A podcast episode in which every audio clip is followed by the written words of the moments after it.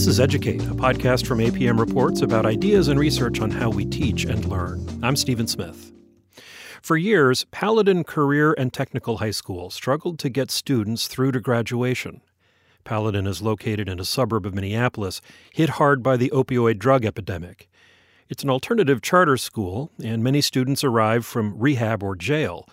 There were lots of fights, suspensions were high, completion was low. And then a few years ago, a small team of educators started asking students very personal questions about what went on in their lives. The answers led the school to change nearly every aspect of its approach. In the last five years, Paladin has transformed itself from a struggling school to a leader in what's called trauma informed education. Lila Cherneff paid a visit. Homeroom at Paladin High School begins the day with students in a circle and with a question. Today, the topic is responsibility. First up, what responsibility do you resent? Doing all my family's laundry. What? Yeah. Hell no. Yeah. That sounds horrible. All six of my, my family members, I gotta do all their laundry. Underwear too? Yeah. The students have pulled their chairs into a tight circle that I bob in and out of with my microphone. It's early on a Monday morning, but the teenagers, somehow, are lively. Well, my mom has five chickens. Yeah. So five wouldn't seem like a lot, but they poop so much. Then it's Sam's turn.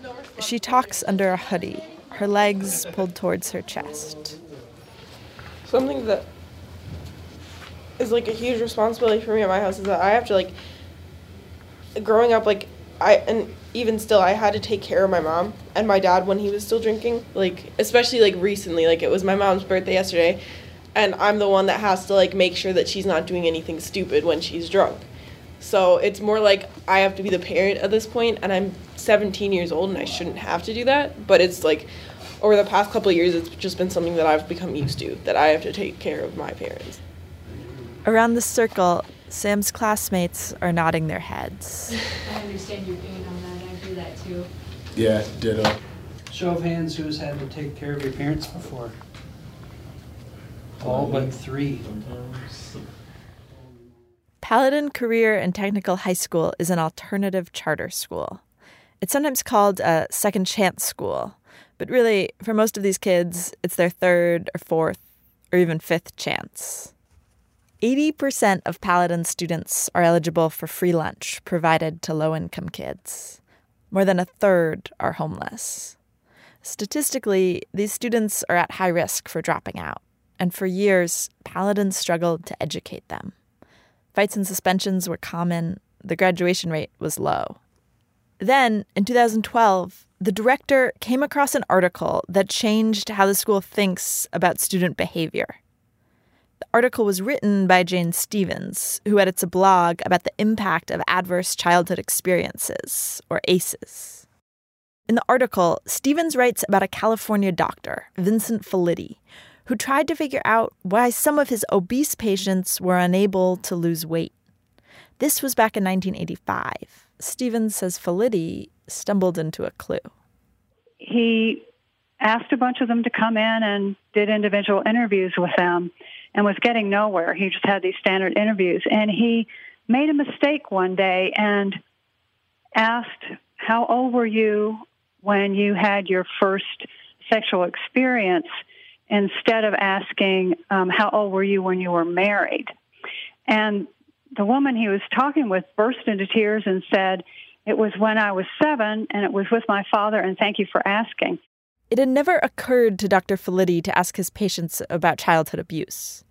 But this incident got him wondering whether there could be a connection between trauma as a child and health issues as an adult. Felitti then created a survey of 10 questions.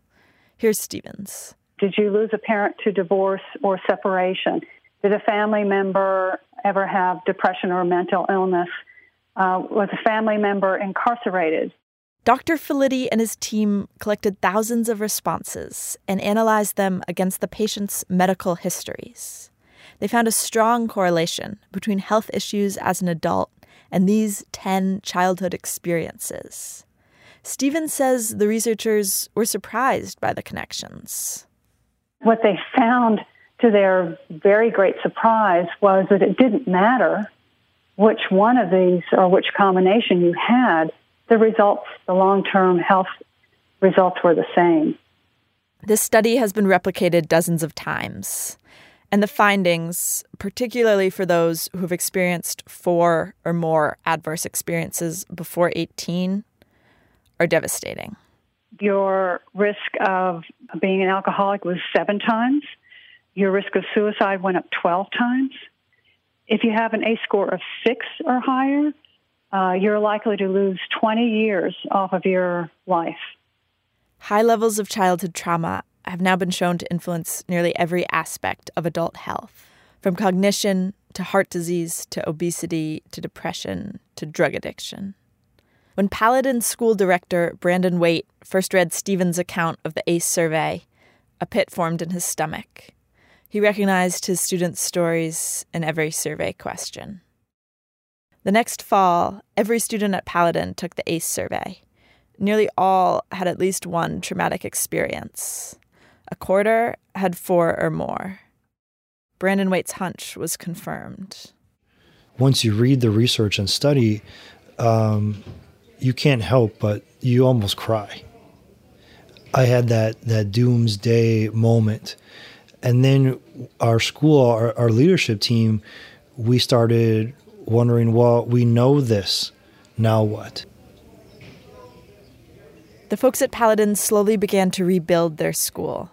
They started doing the morning circle so students can talk about what happened over the weekend.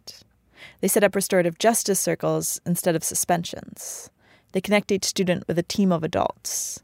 And they talk. They talk a lot. Which might sound more like group therapy than high school, but to hear Paladin director Brandon Waite tell it, helping students deal with problems outside of school helps them pay attention in, say, math class. If a student isn't emotionally well, they're not going to care about Algebra 2. Of course, academics are extremely important, but until you can get a student feeling safe in school and supported, they're not going to care about the academics. But having a high ACE score doesn't mean students are doomed to fail. Researchers at Harvard recently looked into what factors mitigate the impact of childhood trauma. They found that if there's a trusted adult in a child's life, a parent or coach or teacher, even just one, the impact of trauma on the brain and body shrinks considerably. At Paladin, adults devote a lot of time to building relationships with students. In fact, there are several staff members who don't teach at all, whose entire jobs are creating these bonds, greeting certain students in the morning and checking in with them throughout the day. One of these students is Carl Fisher. Carl's president of the student council. He's popular at Paladin. He tells me everyone comes to him with their girl problems, which has got him thinking about a career. Basically, I want to be like a therapist type person to talk to teens from 13 to like that 19. Carl is planning to start college next fall. He wants to study psychology. That's something that seemed impossible two years ago when he was at his old school. I felt myself going down the road or a dark road I didn't want to go in. Basically, like I didn't think I was gonna graduate. Like my tenth grade year, I failed four classes one semester. Carl transferred to Paladin his junior year, and at first he found all the trauma talk stuff kind of weird. I was like, "Why are you guys asking so many personal questions?" But I mean, at the same time, then I was like, "Okay, from a teacher's perspective, like." They're probably asking these questions because of some some kids like bottle their feelings up inside so much where they officially explode. At Paladin, Carl found himself opening up too. He got close to several teachers. He became a guy other students go to for advice, and his grades improved. Then, last summer, his mom lost her job and they got kicked out of their house. Carl wasn't sure he'd be back at Paladin this year. We're talking about this how life can get in the way of school when he says, Well, here's an example.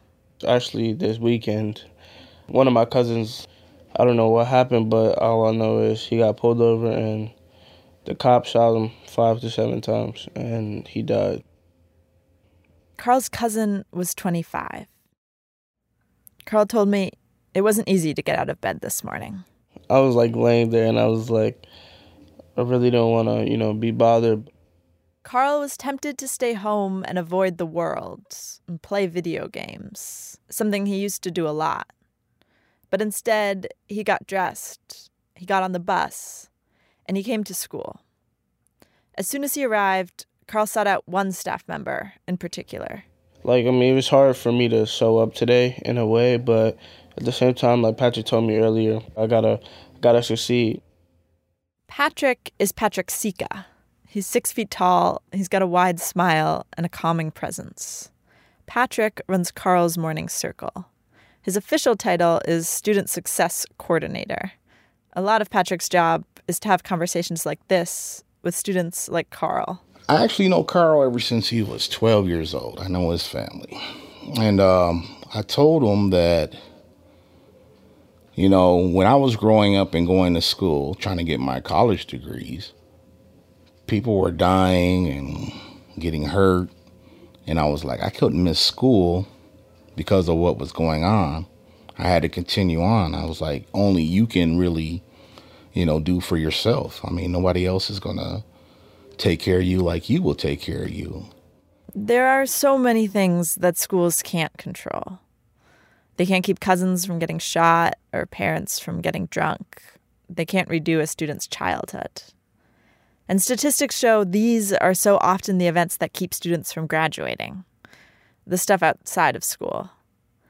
So I asked Carl, what's going on at Paladin that makes it a place he actually wants to come to after a tough weekend? I mean, being home in your bed, sometimes it gets lonely. Like, you just sit there, but like when you come here and like you walk in, you got all types of people greeting you, you know, like your actual friends, like greeting you, like, oh, missed you, you know.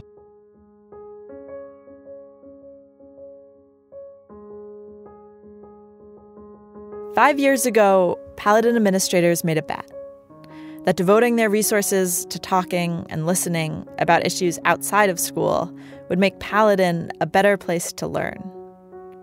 And so far, it seems to be working.